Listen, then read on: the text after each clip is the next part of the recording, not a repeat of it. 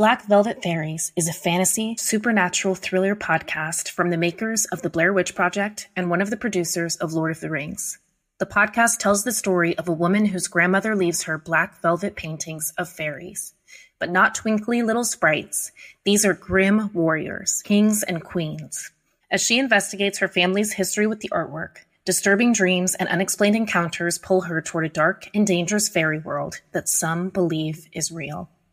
Episodes drop on Tuesdays wherever you get your podcasts.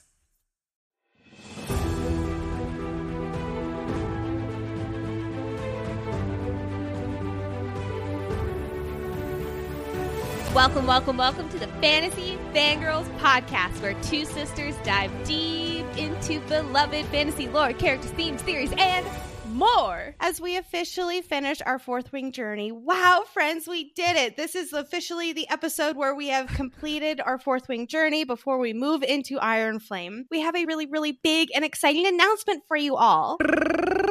Fantasy Fangirls is now officially on Patreon. You, our incredible listeners, have launched this podcast into the spotlight and created the most engaged, enthusiastic community literally almost overnight. Like this is we have been doing this for 6 weeks. Nicole and I are just beyond grateful as this is quickly turning into our absolute dream job and in order for us to not only keep creating this content but create more of it at that high quality level you all know and love, this is the best way that you can support the show. So we created two tiers for our Patreon and yes, I had a lot of fun creating these names and descriptions for these. Nicole, how many glasses of wine did you have when you were creating? Zero. that was pure adrenaline baby. First, we have our cadet level, which includes access to our Discord channel. Yes, we finally freaking have one. We heard your begging. We heard it for so long and we finally have our Discord channel. It also includes a live monthly Q&A with us as well as a special 20% off discounted merch store. This cadet level is $5 a month. Then we have our Dragon Riders. So this includes both the Discord, the Q&A, the discounted merch store, everything from the cadet level, plus access to our full deep dive episodes a full day early. Yes, this includes our first Iron Flame deep dive episode. You will get access to it 24 hours early. You also get special voting privileges on things like archive topics, special bonus content, theory deep dives, and so much more. And this one was really exciting and a little scary. I'm not gonna. Yeah, I know, right? I'm really excited to add this one. The Dragon Riders also get access to Lexi and I's full episode outlines. Yes, I'm talking about the ones that are 30 to 45 pages long. You get those too. And this tier is $10 a month. We're so excited. And of course, we understand that everyone might not be in a position to support in this way, and that's totally fine. But if you are, and if you enjoy this content and you want more of it, plus, you know, really wanting to support Nicole and myself and the Fantasy Fangirls team, we so, so, so appreciate you supporting our Patreon and being with us in a new and exclusive way on this journey. We've also been decking out our Discord channel. Let me just say there's an entire Fourth Wings theories section of it so that everyone can share their theories and engage with everyone else. There's so many different channels on it. I'm so excited. We've been having so much fun playing around in it between Lexi, myself, Hayden, our producer. It's been so fun. The link to join our Patreon is in the show notes. And you guys, like Lexi said, your support really, it truly does mean everything to Lexi and I on this journey. We cannot wait to continue creating more of this for you all and just connecting with you all on a deeper level. Yes. All right. And with that, of course, before we dive into all of the predictions for Iron Flame, our usual content warning. We, a Fantasy Fangirls podcast, are adults who say adult things about an adult book. I might be guessing the amount of sex scenes we're going to get in Iron Flame. So, yes, that adult content is now about predicting sex, not just dissecting it. I was proud of that one. I bet you were. that was wine involved. We also talk spoilers, everything from the entire Fourth Wing book, the Iron Flame excerpt, the audiobook samples, all speculations, and anything from Rebecca Yarros. Everything Fourth Wing related is absolutely on the table here, especially in today's conversation. You saw the title of this episode. Literally, what are you doing here if you have not read Fourth Wing? You are choosing violence. You know what you're getting yourself into, friend. But now, let us prepare to burn it down. Woo! Let's dive into a few of the theories and predictions that we never really got around to in our fourth wing discussion. First of all, we know that we could literally talk theories and predictions all day long for multiple days until Iron Flame comes out. We literally have 20 hours of podcasting, which is just theories and predictions, it feels like. And we still could keep going. And everyone has so many great ideas. So, are we covering absolutely every little thing under every rock? It's impossible. Give us a little bit of slack here as we do dive into what we think are some of the other bigger points that we haven't dived into already here. First and foremost, I promised you all we would talk about it in this episode. So, here we finally are. What will Violet's second signet be? This is probably my biggest question going into Iron Flame. Maybe not biggest. It's no, it actually might be biggest. Other than is Xaden and intrinsic. That's probably my biggest one. I am so excited for us to get to our rapid fire predictions part of this episode because I think I'm going to have some shockers for you actually. oh, yeah. I am ready. But back to Violet's second signet. So we did a fourth wing survey and I know I still have to get out to the results to a lot more people. The graphic design work for it is a lot more hard than I expected it to be. The most popular theory about what Violet's second signet's going to be is something to do with time. 37% of our survey respondents do think this, which was the majority by like 10% there. And this idea that her second signet has to do with time, of course, stems from Andarna's gift of stopping time when she was a baby in book one. We know that Andarna does not have this gift anymore, but Violet very well could. We don't know how the dragon's unique powers transfer over as it manifests into the person's signet. We know that it's more reflective of the individual versus the dragon, but again, we don't know. So so it certainly could have something to do with time there. You and I are very much not in the time train on this. However, I want to just kind of say some things as to why I'm really pretty convinced that it's not going to have to do with time and it's instead going to have to do with the second thing that you're about to talk about. Number one is we've done the time thing. We've read these epic moments of Andarna stopping time, of Violet using time manipulation to use lightning. Now, I'm going to be frank. If it is time manipulation and that is her second signet, I'm not complaining. Oh, me either. But that's going to be so fucking cool. However, it seems very clear, like you said, Lex, that it was a baby Andarna gift. And when she grows up, even to an adolescent teenager who's going to be sassy, according to Rebecca Yarros, it seems like that is going to go away. We hear this from Xaden in his POV at the very end. Also, I want to point out that, like, time travel is fucking tricky for authors. There's a reason that in Harry Potter, all the time turners were destroyed at the Battle of the Department of Mysteries. Supposedly fucking I'm, cursed child. Not canon. That is not canon. I do not. I will not even touch on that. That right there is the reason why time travel should not be involved in the rest of the story. Again, we should say that we have not seen the stage production. I hear it's a completely different experience. I'm sure it's a great performance, but the plot, like I'm a plot person. You all know this about me. I don't know if I can look past it. While I have full faith in Rebecca Yarros, I'm a very trusting person. That is I don't think that comes as a surprise to a lot of people, especially those who know me.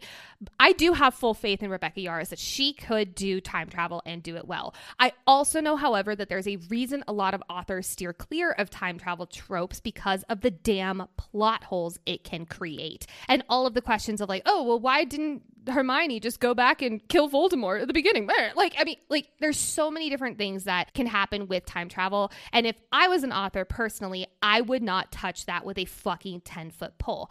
Also, we don't know anything about Andarna time traveling. We just know about stopping time. So if it is a stopping time signet, or like we saw in the ending battle where she like manipulates time to literally like use lightning to correct it, like that is well, well that is when time was stopped, and yes. then because every, yeah, yeah. So if it is stuff like that, I'm I am super game. But then I go back to my very first point, and that is we've done the time stopping thing and we have confirmation from Xaden that she doesn't have it anymore. So that to me feels like a pretty good line in the sand of nope, it's done. And I wholeheartedly agree with you. You and I have been open about our feelings about time manipulation moving on in the story. I will say, though, as we get to the second point that I'm about to dive into, the sun is a representation of time as well as what I'm going to be touching on. Oh, just just dive in. I, I just got chills. This is delicious. Okay, yeah. So let's just go on in. So another option for a violet second signet is something to do with the power of the sun. I really view of this as not so much of a literal sense of the sun with flames and things like that, but more of the elements of how it gives life and how it is an energy source there. Katie Kate J did a fantastic TikTok theory about this. And And it was actually one of the very first TikToks that I listened to as we were prepping for this podcast way back at the beginning of September. And it has truly stuck with me. And I am just like convinced that this is going to be Violet's second signet here. So we know that Venin draw magic from the earth, while it's alluded that the sky also has great power. Thinking of it like the purest form of magic comes from the sky. And this is basing it off of magic directly from the earth equals Venin equals bad. So magic from the earth equals bad, magic from the sky equals good sort of. and there is also, of course, the line, quote, command the sky to surrender its greatest power. Whew, we talked a lot about that in the last few episodes here, but I'm going to bring a new meaning to it now. We've been thinking all along that this is lightning. I am adamant that I do believe that this is lightning still. But what if it has a double meaning with Andarna's signet too? Now that we have that, now let's look at Andarna and think about Andarna here. What do we know about Andarna? She is golden, at least as far as we know right now. I'm, I'm, not touching that because this that goes against my theory. If she is not golden anymore, I want her to be golden so badly. But anyway, continuing, she is golden as far as we know. Here's the deal: on both of the cover arts, she is golden in the center of a circle, a circle that looks pretty fucking sun-like. Yes, what she's at the center of a huge yellow or orange circle in the sky on both book covers. All of these references to power, to sky, to a big circle, to golden. What is big and powerful in the sky that's a big circle and golden. The sun, of course.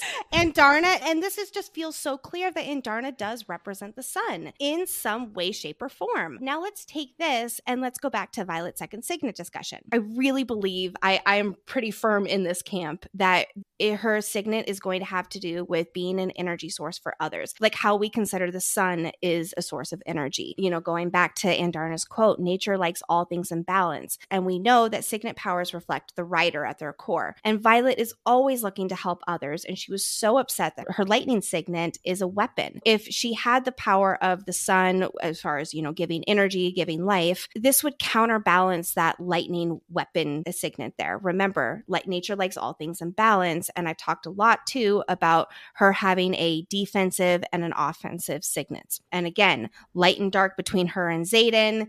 Like there's so many elements here that include the sun. I also think that possibly resurrection could be included in this too, you know, giving life back into people. I don't think that her signet itself is resurrection, but either her new signet or her lightning signet does incorporate resurrection in there somewhere. The best way that I can describe this signet possibility is it's the opposite of what the Venin do. They draw power from the earth, they make all of the color, they make everything die, and then they have that power to then portray.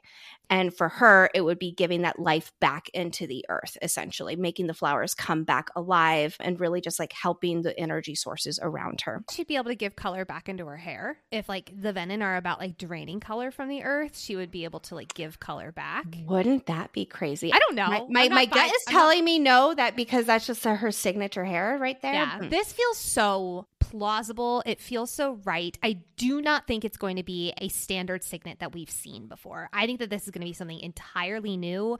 And this to me feels also like it's not siphoning like Naolin, right. but it does have Naolin siphoning esque tendencies without being a full blown siphoning. I it's just, like in the same category as siphoning, yeah. right?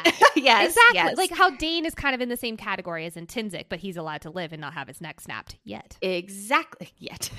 exactly. So that's the sun theory. Katie, you had a fantastic video. You have other great theory videos as well. That video has just stuck with me for the last two months, and I'm so excited to finally share it because there just wasn't really an opportunity before now. And we'll put it in the show notes as well. Yes, absolutely. Now, moving on to a few other possibilities that Violet Second Signet could be. Again, we could theorize about this all day long, but let's wrap it up with a few other ones that kind of just stand out to me. Nicole, you did mention we think that it's going to be something we haven't seen before. While I do agree with that, I have to bring up, you know, it could be something like premonition. You know, General Melgren does have that specific to battles, but maybe Violet has something to do with premonition in a different way. Mending again, kind of going back to that defensive position. I don't think it's going to be mending because her brother is a mender, but it's always possible. Or she could even be an intrinsic as well, which I know you're shaking your head. Absolutely not. Because Xaden is an intrinsic. I will die on this hill. They can't be if they're both intrinsics, then I'm just like flipping my table. I think we are going to meet an intrinsic, and I don't oh, think absolutely. it's gonna be Violet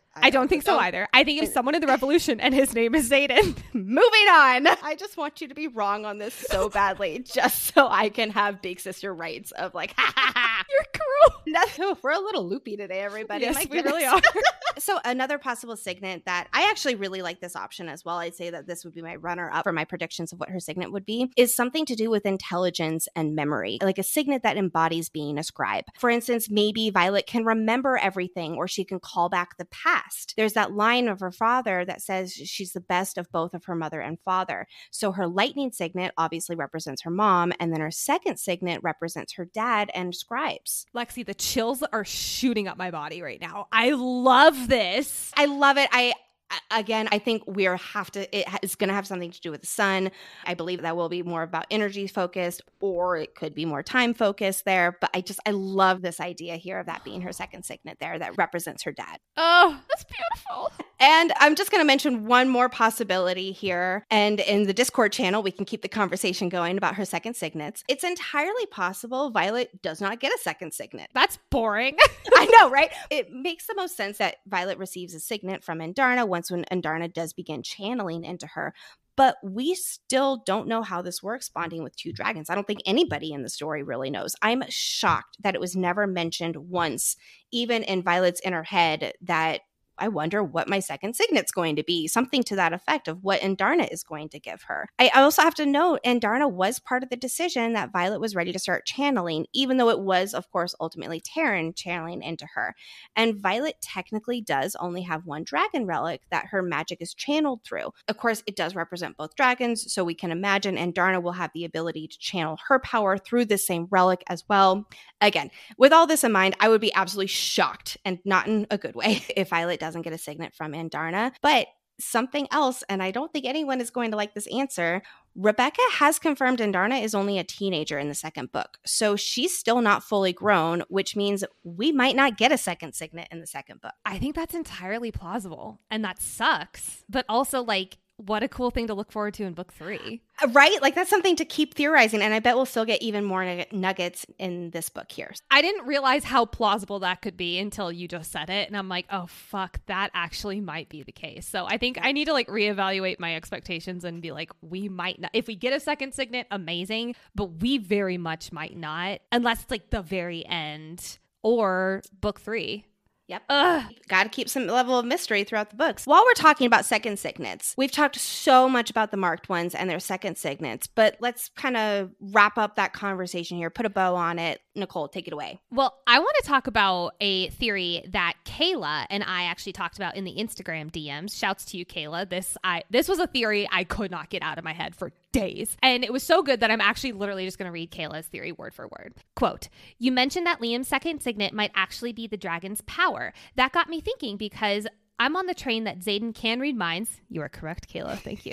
Sgaeyl in Gaelic translates to shadows. What if Xaden is an intrinsic and Sgaeyl is using her shadow powers to protect him from being found out so she doesn't lose another writer, especially since her previous writer, either his grandfather or grandmother, didn't make it out of the quadrant. So this would work for Liam and Deigh. Deigh's name meaning ice, so maybe Deigh was translating his power into Liam, and Liam did have just farsight, but then he was using Deigh's power. This would be the same thing with Xaden and Sgaeyl, but Sgaeyl is protecting him because they she doesn't want him to be found out as an intrinsic. The only, and I'm going to put the major air quotes here, plot hole here is that Tairn's name means thunder, and we know he is channeling into Violet with her second signet being lightning. I think we can all agree on that. He's not giving his gift into her, but that might be the twist. The dragons' names are just hints for us readers. They're not canon in the story as like this means this. Like they are just little nuggets for us to stress over at three in the morning, like I do. But what if Sgaeyl is giving her gift of shadows to Xaden and he is actually an intrinsic? I'm firmly in the camp that they have two signets. I love this theory. I can totally see Sgaeyl doing this for her own shadow daddy. But I don't know. I want to hear your thoughts on this because I like Kayla opened my mind in a way that I did not expect it to be opened up. I am so torn on the second signet thing. And in fact, I'm going to have to make my final answer here soon. And I Yeah, literally still do not know. So then my second question to you is do you think we're going to get a second signet confirmation in Iron Flame if you did believe in second signet? I think we will get confirmation one way or the other because I think that there is something to this power that the marked ones are wielding that is one of Xaden's secrets, and he's got to start sharing a little bit more. And I think that this is going to be one of the things. And also, like, is Violet ever going to be like, hey, Liam was wielding ice? Huh. I think she was a little distracted. In, the moment, but she's going to be reflecting back on that scene very frequently, and it's got to come up in her head at some point, right? Oh, I hope we get that moment. Ooh, but yes, I do think that we are going to get confirmation one way or the other. I love the idea of the dragons channeling their power into people, especially it might even mean like a different kind of level of trust that the marked ones have with their dragons because they kind of know a bunch of other stuff that other people don't. And there's like that closer camaraderie there than with other people and their dragons. Well, and that also, like when Xaden was saying to Violet, you cannot tell anyone about Andarna giving you this power. Maybe that's because he's already had quite an amount of practice keeping it from everyone else because the marked ones have to do it too. Maybe. Maybe. Let's move on to this right here is my absolute biggest question going into Iron Flame. And I really had a hard time even figuring out how to talk about this because it would literally be us just completely spitballing. I don't even think I've seen a lot of theories around this just because we're all just questioning what's going to happen. What are the circumstances of our crew, specifically Xaden, returning to Basgiath? I, like, I'm stumped. I'm stumped. Same. I have no idea. But of course, we're going to theorize anyway here, or at least speculate. So we know that Violet and a riot of dragons, and assumably their riders, are flying back to Basgiath and heading to the flight field from the audiobook preview that we received. And of course, we know that Violet is with her squad on conscription day from a different excerpt there. So we know those facts. Violet is absolutely going back to Basgiath there. But we don't know if Xaden is among them. Well, we know that he's not a conscription day, but we don't know if he's going back for graduation. We don't know if he's part of this riot of dragons that Violet is returning returning to, we don't know. he better be a part of that because he wouldn't let her go. He would go with her because he has to keep an eye on Violet because he loves her. But also, like Imogen and Bodhi have to go back because they're second years. But that's also brings up the question: Are they going back for graduation? Like maybe they're coming back at the end of the war games. There, like I was talking about that timeline in a few episodes ago. Maybe they come up with a story to deflect where they really were, which makes me wonder are they going to have to lie about Liam's death? I know, I don't. Or do they just own it that they were in that battle? I I thought so much about this. I don't think that they will own that they were in that battle because the Venin were there and leadership will do anything to stop that secret from coming out. So I don't think that they would all, including Violet, be welcomed back in any way, shape, or form if they admitted that they were at that battle that we are assuming leadership knew Venin were at too. There's a lot of questions about how leadership is hushing this all up if Venin have been attacking the borders, but I'm not going down that rabbit hole of questions today. I've already done that a million times. So I really am leaning towards our crew denying that they were in that battle. I don't know what they're going to say instead, but I don't think that they are going to admit that they were at that that battle. Bodhi and Imogen, they're second years. I think they are going to be coming back as third years. And you know what I'm about to say now. I think that Imogen's mind wiping ability is absolutely going to come into play. It is going to come in clutch in some way, shape, or form. But then, of course, we have Xaden. He's the big question mark here. I think because they are not going to admit that they were actually at that battle, which that information might leak out anyway, but let's just say that they deny it and they said that they were somewhere else and then got lost. And now they're showing up at the end of War Games. And it's like, hey guys, what note at Athebyne? What are you talking about? Actually, no, because I do think that they're going to have read the note. I but how would they explain where they were for days? I don't, I don't know. I don't know. I think that Xaden is going to be welcome back to Basgiath. Well, uh, welcome is a strong word, but yeah. he's still like that's that's not the word I mean. But he is still in some kind of mm. power. He is still part of the military of Basgiath there. He is still a dragon rider because technically he didn't c- abandon his command if they figure out a way to deny being in that battle there. And so, again, what held them up from getting to that other location? I'm really curious to hear their creative storytelling, whatever way that they go about doing this. this brings me back to my idea of what if Imogen can not only wipe memories but alter them? Like, can she plant memories? Because I could see them going going back to Basgiath and immediately getting interrogated sneakily, where they get stolen away by Colonel Aetos and Dain to get literally I've talked about it on the podcast how I do think that there's going to be some level of an interrogation scene. Something in my gut just thinks that's going to happen. And I could see that with them coming back and that being the like, oh, we'll let you back into guy. if. My thought is that aside from the interrogation, I do think that they're going to pass some kind of test or whatever of like, we'll let you back in. But I think that leadership is going to play major air quotes innocent in everything, but they're going to keep a super close eye on Xaden and they're going to make his life miserable. Like, yes. what if their goal is to make him so angry that he lashes out and then they have outright proof to make his life hell and kill him? But also, if he lashes out and he joins the revolution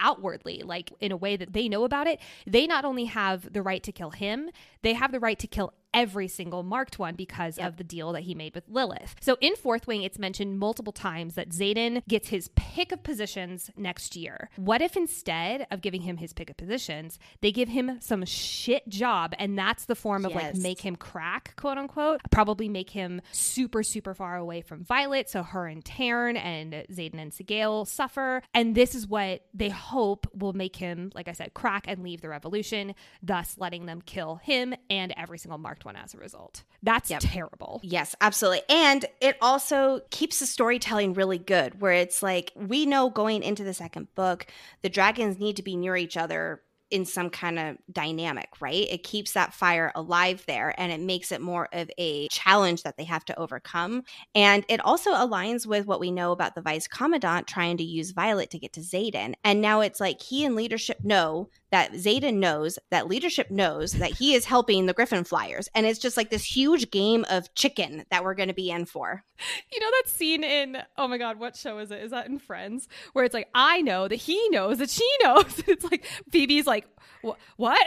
Like, I've been pretty adamant on the podcast about like, no way is Xaden allowed back in. I'm going back on everything I said. He's going to be allowed back in. Like, I'm pretty firm in that camp because of what you just mentioned here, Lex. Like, in the synopsis of the new book, it says that the vice commandant he's going to try to use Violet to some effect to get to Xaden. That to me doesn't seem like Xaden's on the other side of the war outright necessarily. Yes. But I do think that they're going to do some kind of giving him some shit job or giving him some kind of like really bad end of the stick so that it's harder for him in every single which way. I can definitely see that. When we ask our audience, you know, what are some things that you want to talk about more and just like common themes that we hear from our listeners that we wanted to make sure to touch on? You all really like to talk about death and who is going to die. My goodness. I thought this book changed us. I think it changed all of us. so, when we do open up questions to the audience, we do get a lot of very similar types of answers. So, we're always going to credit the person who we saw first. So, Crazy Page asked, Will someone die? And if so, who? I think that there is a high possibility that yes, someone might die. As for who is going to die in Iron Flame, here are my thoughts. Originally, I was thinking Mira. However, I do not think she's going to die this early on in the series. I think it would be later on, like earliest book three would be my guess. I do not think she's going to make it out of the Empyrean alive. Rhiannon is another option. I will riot if that's the case. Garrick, I think, is a high possibility. I think Bodhi is even a higher possibility. No, I don't want. We're gonna fall in love with them, and then they're gonna die, and it's gonna be Liam all over again. Here's the deal: I think it might be Garrick for that reason because I think him and Imogen are gonna have a thing. We're gonna fall in love with them as a couple, and then Garrick's gonna die, and then we have to live through Imogen of Garrick's death. Who has this book turned I, me into? I am I, so right. I think the last person I think it could be is Ridoc. I'm not gonna lie; I think I would cry harder than I did with Liam if it was. Shut Ridoc. your mouth. love a comedic relief character. And if it is Ridoc, I will riot. Oh, man. Well, so let me say I do think there will absolutely be a side character death. I'm leaning more towards someone like Sawyer. Like no no offense to my dude there. Which actually, okay, now that I mentioned Sawyer, I need to take one moment and pause and go on a little t- side tangent. His power of wielding metal could come in real handy fighting against the venin with those daggers. Yeah. So Tiffany emailed us about this, and like my jaw just dropped. And I was like, oh my God, I've never even put two and two together. I never thought about it, and I am so here for it. So I really hope Sawyer doesn't die. Can you imagine if like all of Second Squad gets let in on the revolution and they start working against Navarre? Like imagine Rhi, Ridoc, Sawyer. What a fucking dream team. I'm so about this. Because we talked about people who we think might be offed in this book, I want to talk about the people who I think are pretty fucking safe. Number one is Xaden and Violet obviously they're not going to die in this book. Number two i do not think Dain is going to die in this book. I don't think he's making it out of the series alive but i think he's going to get worse. I think he's going to have a redemption arc and then die at the peak of the redemption arc. That's my guess. Brennan he just came back from the dead quote unquote. I don't think he's going to die just immediately leave this world. I do not think lilith is going to die in this book. I do think she's going to die eventually, but I don't think Iron Flame would be a Lilith death. So I don't believe that she's going to die in Iron Flame, but I think that she would, out of like all of the Basgiath kind of leadership people, I could see her dying definitely in one of these early books, including Iron Flame. Really? Yeah. I mean, I guess that would be kind of poetic with like both of Violet's parents dying early on as she like has this major glow up moment. And maybe part of it is after she dies and still Violet learning about her mom's secrets, not while she's alive, but when she's dead. Ooh, that's compelling. yeah. So I, I don't I don't know. I think she might not be safe here. at all. might move her. I might move her on the list. Last person who I think is safe before we go to your list is Melgren. I think Melgren's pretty safe. I think he's going to be one of like the big bads. I think you, no, I'm actually going to add another person to who I think might die, and that is King Tauri. I think King Tauri could die in an earlier book. I don't I know why. I just think like him dying would cause absolute mayhem in Navarre. I'm gonna lean towards that's a book three thing. Oh, interesting. But. If book three is what we're assuming, and that is gonna be more of like a heavy politicking book, I could see it book three. I will say so. So we've been talking all about the people because I am firmly in the camp that all of our main dragons are safe in Iron Flame. At least I hope so. Don't you say those like like oh, no. Well, I mean, of course, like our main dragons, they've got to be safe. It's book yeah. two. The book series is called the Empyrean series. I think that we're going to learn more about dragons in the later books. So our core dragon crew are safe yes, for now. I agree. Oh, I hated that. so let's talk about Iron Flame's tagline because the tagline of Fourth Wing is fly or die. Now, that can easily be translated to Violet's Basgiath journey and the tension around you survive the you know, Rider's Quadrant, you get a dragon. You don't, you're dead. It also links to Liam because he had his dragon die, therefore he died as well. I'm sorry. I at least I didn't write a fucking eulogy for him this time and made everyone cry. And then I posted it on social media and make everybody cry all over again. Let's talk about the tagline for Iron Flame, which is burn it down. I'm thinking that this could mean numerous things. Number one, in Fourth Wing, we get a line from Xaden, quote, most of us would burn this place to the ground if we had the option. Could this be the revolution burning Basgiath to the ground? Personally, I do not think that this is what burn it down means because that's a lot of innocence dying, and I don't see the revolution using collateral damage like that. It's also not their focus. Their focus is outside of the borders. That's the real enemy here. It's not Navarre, it's not the leadership. Yes, are they a huge pain in their ass when it comes to getting outside the borders and fighting them? Of course, but the main enemy is outside of the borders. Hold on. So the previous rebellion six years ago, that was against Navarre. Yes, the overarching context was about helping people outside of the borders. However, the issue is with Navarre. And so I think that the revolution, it's kind of like you got to beat level one boss to get to the next boss. And I don't want to call Navarrian leadership level one boss because there's definitely more like a level 10, but you still got to beat them before you get to the big bad boss. Well, and to to your point, now that I'm remembering, when you did rebellion versus revolution definitions, revolution is overthrow, like you know, it's getting a government or something correct, like that yes. to overthrow. I do take that back. You're you are super correct there. Eh, so absolutely, like the literal terms of burn it all down. We I agree that it's not going to be Basgiath. I don't think that even in the context of the revolution overthrowing Navarrian leadership, I don't think that burning Basgiath down is going to be their primary focus, especially with it being just so close to the Vale, with so many marked ones still being in Basgiath. I think that they got other strategies in place here. We learn more about the truth in this book. And by learning the truth, we want to burn it all down. I'm not saying that it does get burnt in this book, but it's that mindset, it's that mantra that we've all grabbed our pitchforks and we're ready to give King Tauri and the leadership what they have coming. I'm adding another point to this because maybe it's not Basgiath as a whole. Maybe burn it down is either leader probably leadership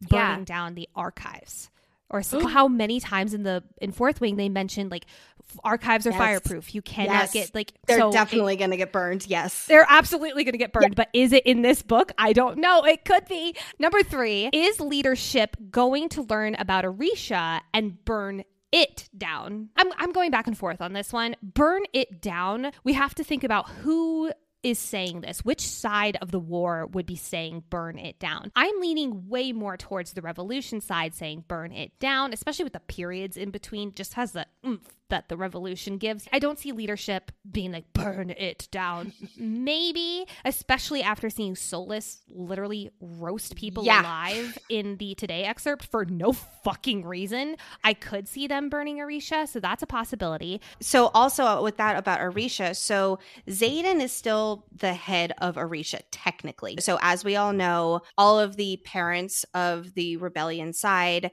they were executed, and therefore loyal Navarrians came in and took over their homelands. However, Xaden's homeland, Aretia, which was like the capital of Tyrrendor, which, as we've called it, he's the Stark of Winterfell, so to speak. No one wanted to come in and take over Aretia because it was burned down. And so that's why they've been able to rebuild it slowly but surely and very quietly. They're not keeping it necessarily a full blown secret, but it's kind of like a they're not looking in our direction and we're going to take advantage of that. So I think that with what went down at the end of this past book and and leadership having a much more watchful eye on Xaden, I think Aretia is going to come to their attention now because they're going to start looking for it because it's like they know something's up with Xaden. And so they're going to go look at his homeland and something's going to be come to the surface about Aretia. I don't think totally. that means that it's going to burn it down again in this context here, but that is a good thing to note. Uh, totally. Number four, is it somewhere in Poromiel that we have yet to go to? Rebecca Yarros mentioned in a fo- video with Waterstone, this is the same one where she mentioned that we're going to get a snarky teenage Andarna. She also mentions that we're going to numerous new places in Poromiel. Could this be leadership burning somewhere in Poromiel? Could it be the revolution burning somewhere in Poromiel? Probably not. That's not really what I'm thinking, but it could be somewhere we have not been to yet. Number five, and last but not least, is it the Venin? Could it be a Venin hideout that is going to be burned down? I doubt it because fire doesn't do fucking ball sack to Venins. Like it doesn't do anything. So probably not. I'm actually leaning on nothing that I wrote down last night. And instead I'm leaning entirely into I think it's the archives. I think it's the archives that they're going to attempt or succeed in burning down. You think that the revolution would burn down the archives? Possibly. I think so. I am respectfully wholeheartedly going to disagree. And i'm i really think that it is more about again this book is all about uncovering the truth uncovering all of this. And this is kind of violet's new mantra of like she's joining the marked ones. We she got that at the end of the last book. She agreed that she was going to fight with them. But this is where it really drives it home where she is just absolutely part of the revolution and getting more clarity around it and getting into more of a position of power now with her own knowledge. I can't wait to see what this is going to be. Mm-hmm. So now let's talk a little bit about Mira here, going into Iron Flame. Bookish biologist asked, "Ooh, that's a good. I like that. That's a uh, really good name. T- yeah, yeah." So bookish biologist asked, "Will Mira learn about the revolution, and if so, which side will she choose?" I don't know. I don't know.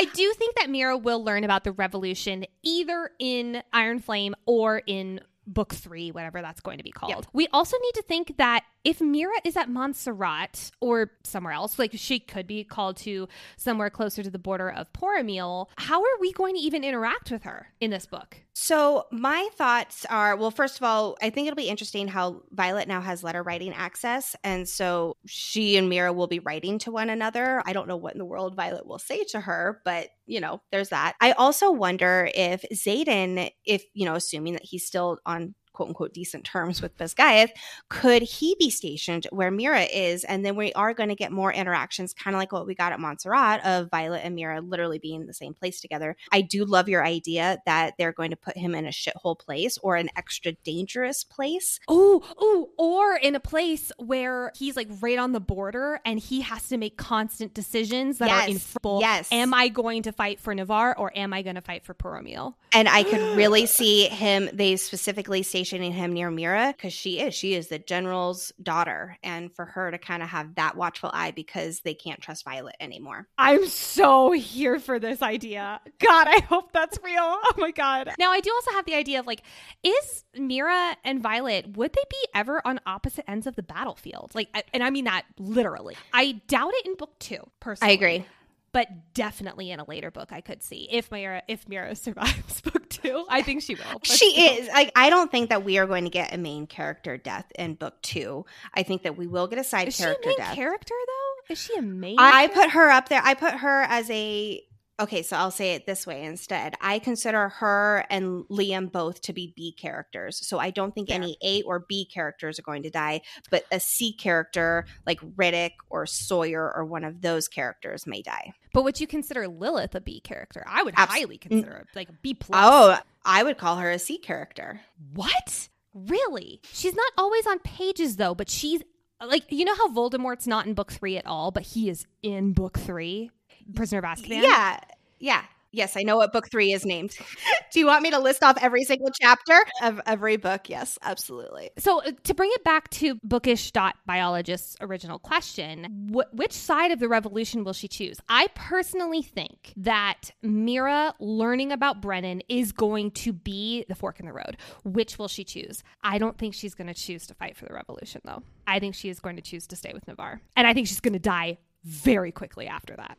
Oh, I don't think she's going to die quickly after that, but I don't oh, Really? think she's going to choose the revolution either. I also am curious right now about how her signet plays into this because remember, her signet is the power of words. And the whole argument here with the revolution is to take down those words. I think that something's going to happen with Mira in this book as far as her learning some kind of information. Again, that fork in the road. I don't think that she's going to choose the revolution either, though. But she's our favorite big sister behind Lexi. What are we going to do? So before we get into our rapid fire predictions, which I'm pretty sure might start a bloodbath, it's a good thing we're not in the same room together.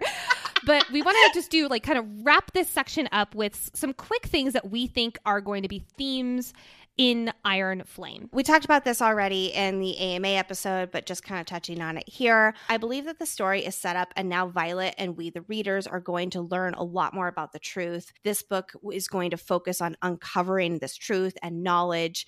I don't know if it's going to be as action packed actually as book one. I also don't think we're going to get a big Venin showdown like we did in book one. This one's going to be a lot more about the internal dynamics of Basgiath, the leadership, Xaden, Violet, their families, all of that.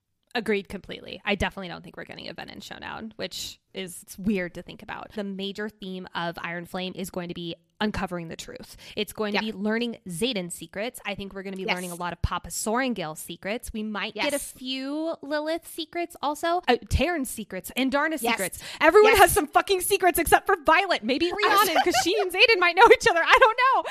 But there are so many things I think we're going to uncover and that is going to be the main pillar of Iron Flame. Yes, absolutely. And a lot of the action is going to be more surrounding that or as like a little distractions. However, I do think there is absolutely going to be action, just the way that the story is set up and the circumstances all of our characters are facing. However, not a big battle sequence like what we received at the end of the last book. So, Nicole, we've talked about so many theories and predictions throughout this podcast already. We've done more than 20 hours of all of this. So now we're going to round up the biggest discussions with our final yes no answers about whether they're going to happen. Now, Nicole and I have quite a few of our own. We also open up questions on our Instagram stories. And when we disagree, I'm writing this down right here and we're going to be placing our bets with each other. This is rapid fire. So let's kick it off with this first question. And this is the one we hinted at earlier, Lex. It's time to make your final answer. I want to. Do the marked ones have second signets? Three, two, one. Yes. You didn't answer. I was just thinking that it's my Roman Empire. I don't know, but I think about it all the time. Okay, I'm just going to say yes. I think that there are some stipulations around it, but I am going to say yes to seconds. No, no, I changed my mind. I'm going to say no and it's lesser magic and it's something else that they have going for them too. So there is more magic for them, but it's not specifically a second signet that comes from their relic. Okay, so if Kayla is correct and it is like, for instance, Sgaeyl channeling shadows into Xaden, you are correct here. That is not a second signet. Are we on the same page there, or is that a second signet? Then in that case, yes, I would be correct because it's not okay. a second signet from the rebellion relic. Okay. First one already on disagree. This is be a longer list than we thought. Next one. All right. Nicole's favorite one. We all know what she's going to say. Is Xaden an intrinsic? Absolutely. Yes. Absolutely. I will die on this hill. There is no way that he is not an intrinsic. I don't think he is. I can't believe you right now. Did we read the same book? I think you have amazing points. And again, this is something that I've been really wishy washy on, but I don't think that he is an intrinsic. I think that there are other characters. I think that his shadows absolutely play into it. I think that he has intrinsic like abilities based on his current abilities, but not being an intrinsic as his second signet. I can't wait to be right and do something absolutely heinous as my winning of this bet. Can't wait. Next, will Imogen use her mind wiping ability to keep the revolution slash Brennan a secret? Yes. Yes. Oh, whew, we agreed. now, I'm going to put yes with an asterisk. I don't think it's going to be the default. I think, like you've said numerous times, it's going to be the backup plan. But I yep. do think we're going to need to use the backup plan at some point. Yes, their shields are absolutely needing to be locked in and fantastic. And I think that if they were to be interrogated, there are ways to break through shields and they need something more locked in there. So that is where absolutely. Imogen is really going to come in. Will we see an Imogen and Garrick romance? Oh my gosh, I hope so. Yes. Yes. I fucking yes. hope so. If we don't, I will be so sad. Next, does Xaden know about Violet from Brennan before the parapet? Yes. I absolutely agree. Yes but I don't think that he was in love with Violet from this. And I don't think he was expecting to see Violet because everybody thought that she was going to be in the scribes. Yes, he knew about Violet on a deeper level than any of us would have guessed because of his relationship with Brennan. However, it doesn't equal that he was already in love with her or knew she was going to be on the parapet. Agreed completely. I do think that he was not in love with her. I do think that there was something in him, especially for getting into faded mates territory or something equivalent of that.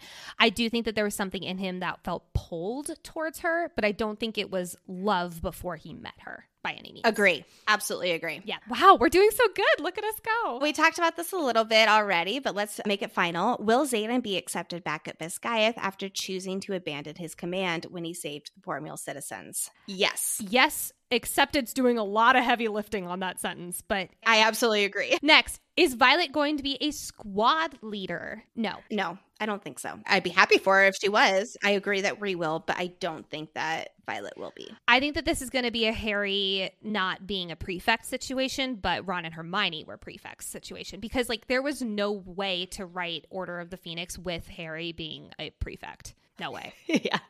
I still think that Ron probably shouldn't have been a prefect, but that's a oh, whole oh, other he story. What were, what were Dean and Seamus doing to make it so that they were just not even in the cut? I know, right? Or like throw Neville a bone. My gosh. Anyway, will we get a god fucking damn it Dain face cupping moment in Iron Flame? Yes, but I have an asterisk. I think there will be an attempted one, but not an actual one.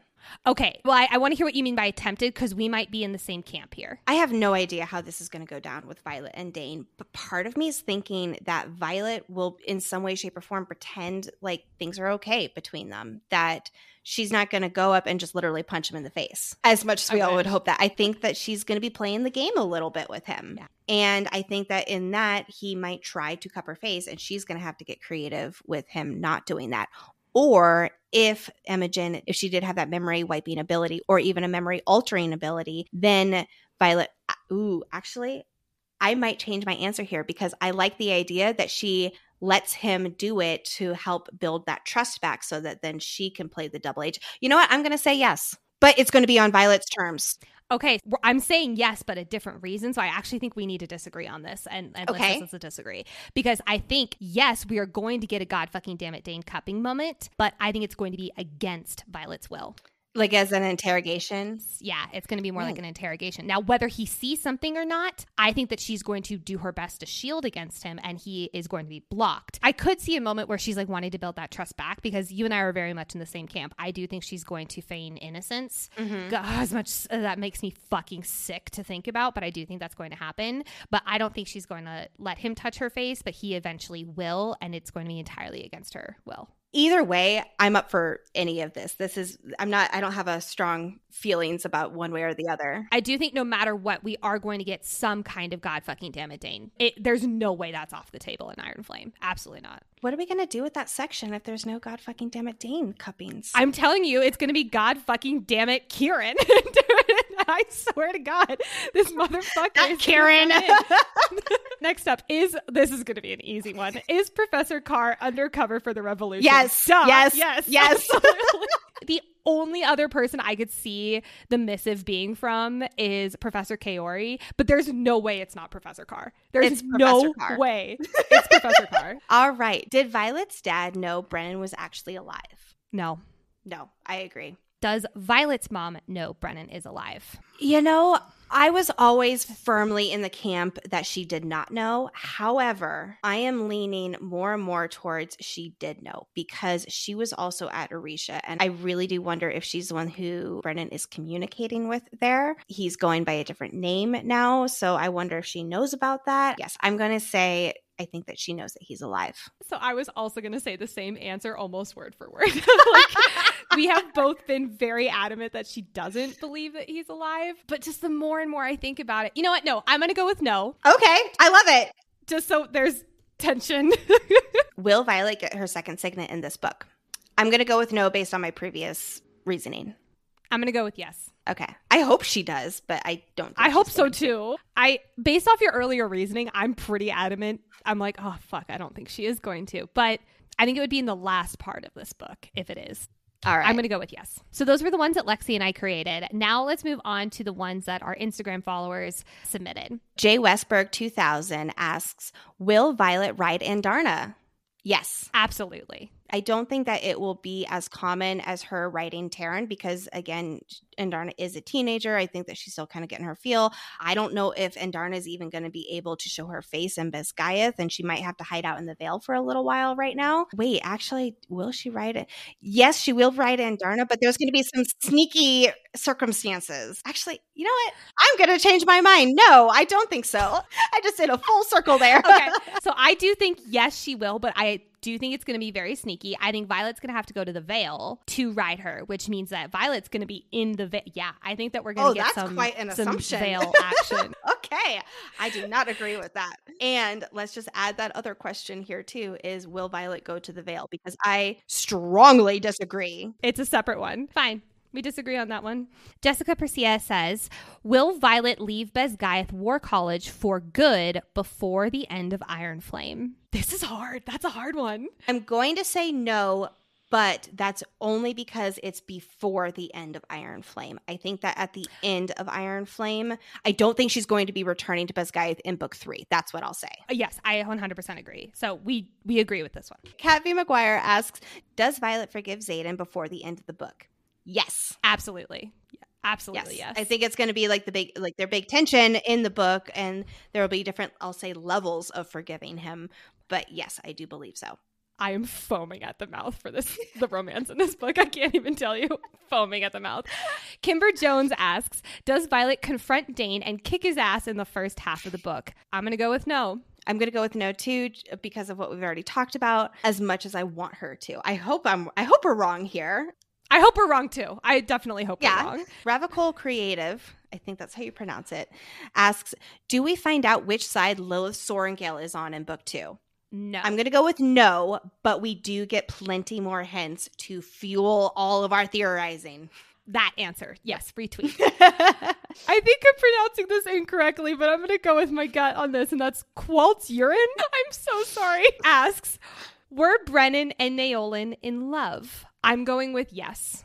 You know, I'm going to go with yes too. That's what my gut is telling me. Zoange0110 asks, Are we going to meet Xaden's mom or learn that backstory? Yes. I think we're going to learn the backstory. Absolutely. yes, yes. Clara.Botchke says, Is Sloane deaf? Yes. Yes. Mikolai Never Nur. I can't pronounce these. I'm so sorry. Will Violet find her dad's research specifically on feather tails? Yes. Yes. Yes. Absolutely. So, actually, on that note, Nicole, is Andarna's tail going to be a feather tail still? No, because she's not a hatchling anymore. You're right. She's not a, ha- but she's also not full grown yet. So, yeah. So, I think no, she's technically not a. No, I'm going to put yes, technically she is a feather tail, but it's evolving. But if it's a fucking Pokemon mid evolving, then we're both right or we're both wrong. so, the question is she going to stay a feather tail or is she just a feather tail? I do not think she's going to stay a Feathertail. However, it is pretty sus that Xaden in his POV at the very end didn't mention anything about her tail changing. But also, if she's a different fucking color, then he didn't mention that either. I'm going to go with no, she's not a Feathertail. I'm going to go with yes. I don't think she's going to stay one, but I do think she is still one right now. No, wait, because they have to hide her in the Vale. No, I don't think she's going to be a feather tail. Final answer. So we agree. You would be a horrendous guest on Who Wants to Be a Millionaire. oh, I know. okay, Toya77 says Does Rhi find out about what happened to Violet and crew at the War Games? Yes. yeah. Ooh. No. I think that's going to be another one of Violet's secrets that she feels really guilty about, but she can't tell Rhi because that would be bringing someone else into the secret, and it's not Violet's secret to share with her. So I'm going to say no, but it's going to cause some at least internal friction for Violet. And finally, will book two end on a cliffhanger with Basgiath getting called to the front? Yes. I Yes. can't wait to be horrendously wrong on this one. Yes, but I yes, I think that they're going to. No, I'm gonna. Mm. I already won Brennan is alive, word for fucking word.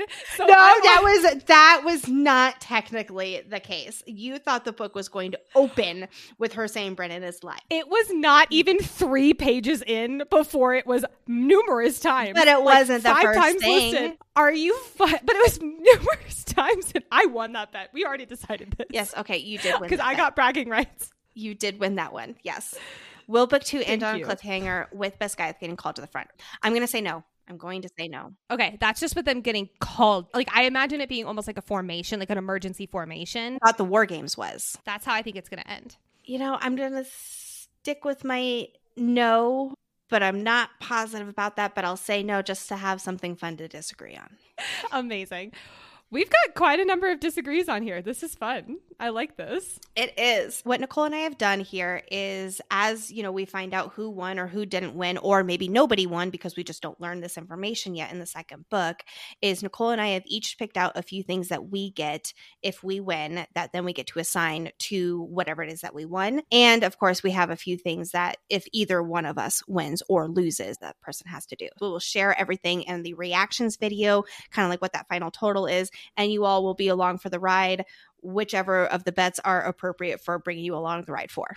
So if I win, these are specific if I win bets. Lexi has to watch House of the Dragon because it's about fucking time. Don't like House of the, the first episode absolutely scarred me because I watched it on the day that my daughter was supposed to be born. So I'm just waiting to go into labor. And if you know, you know. And I'm scared of watching House of the Dragon since then. You know, people who have seen that show are thinking the same thing I'm thinking right now. That's all I'm going to say. So, another thing, if I win, is I have to pick out your entire family's Christmas outfits this year for Christmas morning. Wait, hold on. So our family, we have a theme for every Christmas, and our pajamas go with our theme. So are you saying that no, the whole Christmas theme or just the pajamas? Because it has to be on. Oh, I'm changing it to the entire Christmas theme. I'm going to the entire Christmas theme, actually. Don't know how I feel so about upset. that, but okay, fine. You know, that's the first one I'm going to fucking pick, right? I know, I know. Oh man. Okay, my last one is if I win specifically, this is a shouts to all of my fellow Chicagoans out there because I lived there for five years. Lexi has to take a shot of Malort. What is Malort? Somebody tell me what Malort You- is. I know I can probably- Google it, but somebody tell me. Do not tell her. Do not tell her. Let her experience it. I was in college. I'm sure I can tough out any shot that's presented to me. How long ago were you in college, Lexi? oh, enough for one shot will get me nowadays. Okay, so if I win, first and foremost, I get a night of babysitting. That's, That's what I want. I love your want- kids, so I'm fine with that's fine with me. Ah, but you have to put them to bed as well, and I get to be out until midnight or so. You know, after the last time I babysat, that's actually pretty cool. Yeah, I know. And then Oh my my other two are okay. So I absolutely loved Barbies as a kid, and I finally got to see the Barbie movie, and it brought back all the nostalgia. And I don't know if I've shared this yet, but Nicole, way back when when we were kids, beheaded every single one of my Barbies, and it was really and truly traumatic. And we really hated each other for a long time. And so I want Nicole to buy me a Barbie for sentimental reasons. I'm shocked I just haven't done this full stop. Like that's a really good one. And then Oh, Nicole needs to watch a episode of It's Always Sunny in Philadelphia. I will even make sure that the one episode I make you watch is a musical one. And it's not 10 hours like you're saying with the House of the Dragon. It's one 30 minute episode. No, you know what? Actually, I'm going to up this. You have to watch the one 30 minute episode. That's a musical. And then I'm going to pick out another two that will make you extra uncomfortable. What does that mean? Oh, oh, you'll know.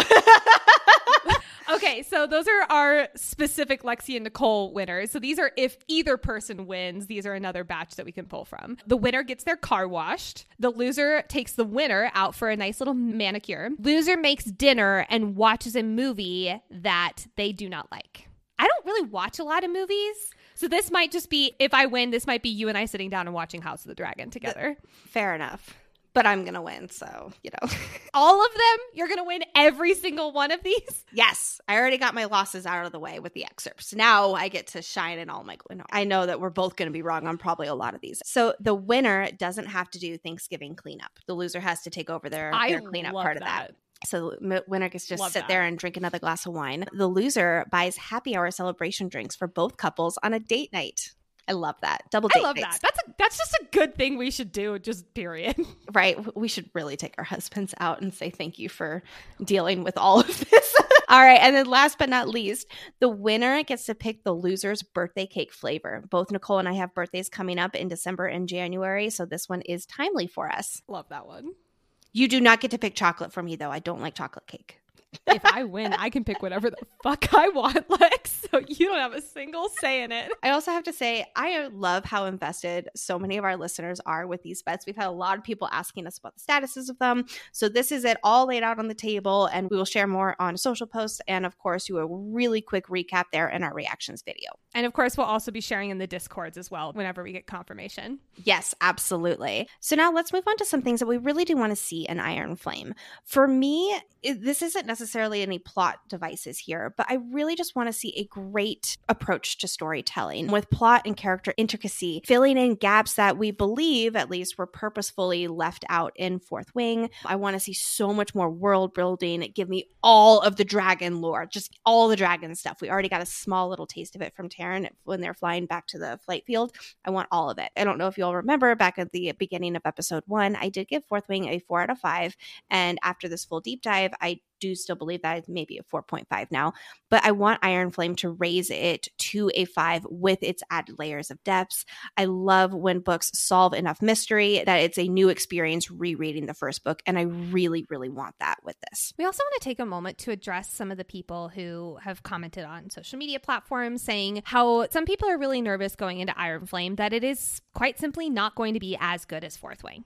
Yes. And we've all had so much fun parsing every detail of this fourth wing book and theorizing what's next. Like that's kind of what the whole fandom is based off of. But there is a question on so many of our minds. Is Rebecca Yarros capable of these kind of complex storylines and intricacies that we are all raising it up to be? This is not a dig at her. This is simply an honest question No. that any of us are asking. We have to remember that it is her first fantasy book and she was halfway through writing Iron Flame when Fourth Wing came out. And no one, especially Rebecca, expected Fourth Wing to be this popular, to literally take over BookTok the way that it has. I know, for instance, I would be extremely intimidated by the fan base's expectations going into the rest of the series. So only time will ultimately tell. And no matter what, I do have faith we will be absolutely entertained and our hearts will be filled, which is different from being convinced we'll all have these high fantasy intricacies, but I do think that our cups will be filled absolutely with Iron Flame. So the thing that really cements for me that Rebecca can do this, it's multiple layers. She has the entire story mapped out in her office. It's on a giant, I can't remember if it's a corkboard or a whiteboard, but it's right behind her computer and she stares at it basically every single day. She has also wanted to write fantasy for a long time, but she got sucked into the contemporary romance novel, which I think she definitely still likes. I don't think it's like a punishment by any means. But it was when she was hearing Jennifer L. Armentrout speak at a conference, and JLA said, Write something that makes you happy, write what you want. Life is too short. And Rebecca knew sitting at that conference that she was supposed to write fantasy. She also wrote this on Instagram when she announced that Barnes and Noble made Iron Flame the book of the year. She says, quote, This book scared the shit out of me. I wrote it while Fourth Wing was releasing and finished it during the whirlwind that followed. I cannot quite adequately explain that kind of pressure. When my publisher told me that they bound new copies Devil Wears Prada style for a few industry professionals when Iron Flame went off to the printer, I swear I stopped breathing for a good minute. I wanted it back. I wanted to protect myself from the insurmountable expectation and my own nauseating fear that I would be a one hit wonder in fantasy. So when my editor texted me tonight, I absolutely hit my knees and burst into tears. Thankful, just so very thankful, unquote. Now, unsurprisingly, this queen of cliffhangers herself did not tell us what her publisher said, which gives me chills and also is like, Rah! but we can assume based on the second half of this Instagram caption that it it was extremely high praise and I'll tell you I freaking hope so. Like I've said before, I have nothing but trust for this woman that she is absolutely going to destroy us a second time with this book. Yes. So another thing that we expect to see in Iron Flame is Xaden working to get Violet back. I'm really expecting this to be almost like a slow burn 2.0. Xaden has to put in the effing work to get Violet back on his side, to get her back in, you know, into his arms, if you will. And I think we're going to get a lot of Xaden flirting in that morally gray manner of his, and I'm fucking here for it. I also think we're going to get a mutual exchange of I love you, but I don't think it's going to be in the first half, maybe even in the first two thirds. Mm, no, I'll say I don't think it's going to be in the first half. But here is my question, Lexi, and this is why we have to give this an R rating for this podcast. How many sex scenes do you think we are going to be getting in Iron Flame? Oral counts, but just kissing doesn't. My guess is four minimum. Four? two is plenty. Like two is good. You made your point. We all got the good feels, and then let's just keep moving on with the story. Two? I think two is always a really good number for any book, with a few small exceptions. But yes, two. Uh, We're adding this to the bet list. if there's more than two, I win. If there's less than two, you win. Fine. I think I'm getting the short end of that stick, but fine. I already mentioned this, but I, of course, need to say it again. I just want all the dragon info dumps. I need to know more about the dynamic with the dragons and the Empyrean. Why are fewer dragons bonding? Do they have opposing views when it comes to the venin? And my biggest question of all is Andarna still gold? What do you think, Nicole? I can't believe this wasn't on the bets list now that I think about it. I have a proposition for you. I know what your proposition is, and I'm going to tell you why I don't think it's a good idea. I think if she stays golden, you and I make a bet against the book. And if we win, if she does stay golden, then we get tiny little golden dragon tattoos. Now, see, Lexi, there was another book series that was unfinished and people got tattoos and then they read another book in said series and they wildly regretted those tattoos. I, I do not believe in getting tattoos before the books are done, but if it's a tiny little golden dragon, that's innocent. Okay, so if she is gold, we get dragon tattoos, or if she's not gold, we get. If she is, if she is gold, I'll say this: if we know that she stays golden, not that she's going to change when she's not a teenager anymore, but if we know for a fact that she is going to stay golden in this series, then we do. And more than anything, and if we're wrong, then it's a nice little symbol of this journey that we've started on together. Fucking fine. Get my heart involved, why don't you? Yes, I agree to this. I agree to this bet. Yes. I'm getting two tattoos this year, is what you're telling me. Yes. And of course, if she does not stay golden, then nothing happens. Then we just lose and we wallow in self pity because she's not golden anymore. And that's our punishment. Amazing. Another thing that I really want to see in Iron Flame, I've already mentioned this, is all of the knowledge seeking. Now that Violet knows the truth, is she going to seek out her father's research that only she knows where it is? Like she has to, right? What will conversations be like with her loved ones as she figures out who knows what with Mira, with her mom, with even her friends, and kind of feeling out the side that they would be on if they knew the reality of the situation. Yes. The other big thing, and we haven't really talked a lot about this at all this episode, so it's time to dive in. This is our God fucking damn it, Dain part of this podcast. And that is what are we expecting to see in this complex relationship with Dain? I have mentioned this before. I strongly believe that this next book is going to be the it gets worse before it gets better question mark question mark i can also see this being a Dain major italics begins to see the light we've talked about a redemption arc for Dain at length on this podcast, and I'm pretty firmly in the camp that yes, it is probably going to happen. But do I think it's going to be the redemption arc in Iron Flame? Fuck no, absolutely not. Violet is so unbelievably pissed and betrayed when it comes to Dain. We are in Violet's head, so everything that we are looking through is going to be through her perspective looking at Dain.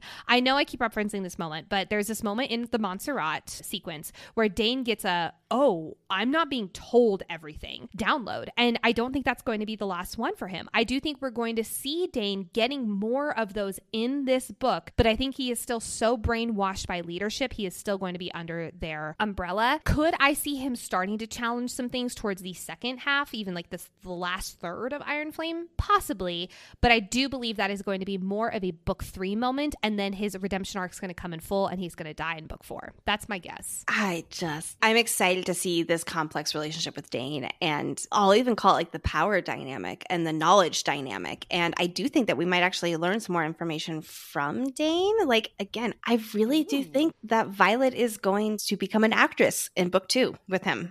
Dain is such a question mark for me in book two. These are my guesses, but like it, they are guesses. I have no idea, and I think that that's one of the things I am highly looking forward to is what is this going to be like with Dain? Now we know that Shitstain Dain is most likely a wing leader. We know that he's taken one out of Xaden's book and being, you know, like you ride or die here in Basgiath, and he's being a total asshat while doing it. It'll be interesting. It'll be really interesting to see. And we mentioned this during that excerpt deep dive. Is there's no emotional tie to Violet's narration for him, so that is again why Violet isn't expressing any even internal anger towards him, at least in these descriptions. But remember, these descriptions are her narration. So now we've reached the end, and this is officially, officially the end of our fourth wing coverage here before we move into Iron Flame. And before we leave this book and dive into the unknown, we're so excited of Iron Flame.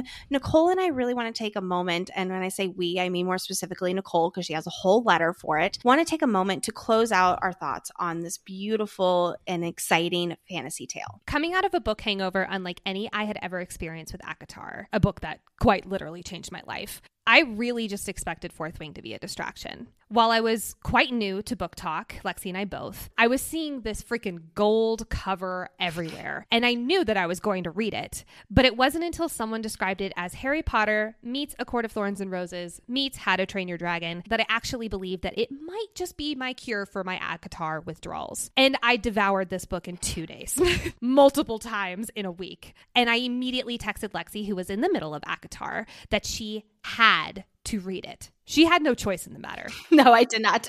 now, out of this hangover now from Fourth Wing, I didn't have anyone to talk to with it except my husband, who, after a 45 minute rant, mentioned again, remember that podcast idea. And I said that I didn't want to do it alone. And it was in that moment that a light bulb popped in my head. Lexi and I had been exchanging 50 to 100 texts a day about freaking books. What if she was the answer to this question? And while I never brought it up, because quite frankly, I was too scared, Lexi eventually had the guts to do so. Fourth Wing is a book that will always hold a very special place in my heart Being in Violet's head, going on this journey through the seemingly impossible Rider's Quadrant and coming out on top, falling in love with Xaden, and of course, hating God fucking damn it Dain to no end. These are things that I will cherish, and I cannot wait to explore even deeper in just a matter of days. But while yes, those are reasons that this book is a piece of my heart forever, there's another reason that Fourth Wing took it a step further. First, from this community. I don't think it will come as a surprise to any of you that you all literally sprung out of the ground to support this podcast, Alexi and I. And this came as a huge surprise, beyond our wildest dreams surprised. The fact that you all not only listen to the show, but fangirl just as hard as we do is still something that I have to pinch myself every day to remind myself that this is real life. We've heard from some of you that you see us as best friends who you can finally talk with about the books that you love. We've heard from some of you that we've stepped into a mentor or even even an older sister role in your own life. And we heard that this podcast has brought comfort to some of you through divorce, through loved ones being in the hospital, and other unimaginable hardships. We are honored that we have brought some light in some dark places for you all. The fact that we are in the position that we are and hold your trust is not something that Lexi and I ever take for granted. Getting to connect with you all through this story that we all adore and theorize about what's to come has been, quite frankly, more special to us than you will ever know. And yet, it feels like it's just getting started. But above all, this book holds a very special place in my heart for how it has brought you and I together, Lex, in a way that I cannot even describe. Sorry, I'm already starting to cry. Lexi, you've been my best friend, my confidant, my mentor, my shoulder to cry on for many years. But I can truly say that in these past six weeks, I've never felt closer to you.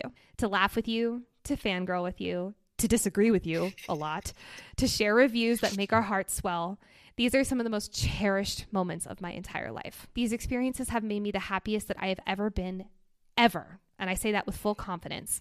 And so much of that is because you are here by my side. I know that we're just getting started, which terrifies the shit out of me, but I wouldn't want to do this insane roller coaster with anyone else.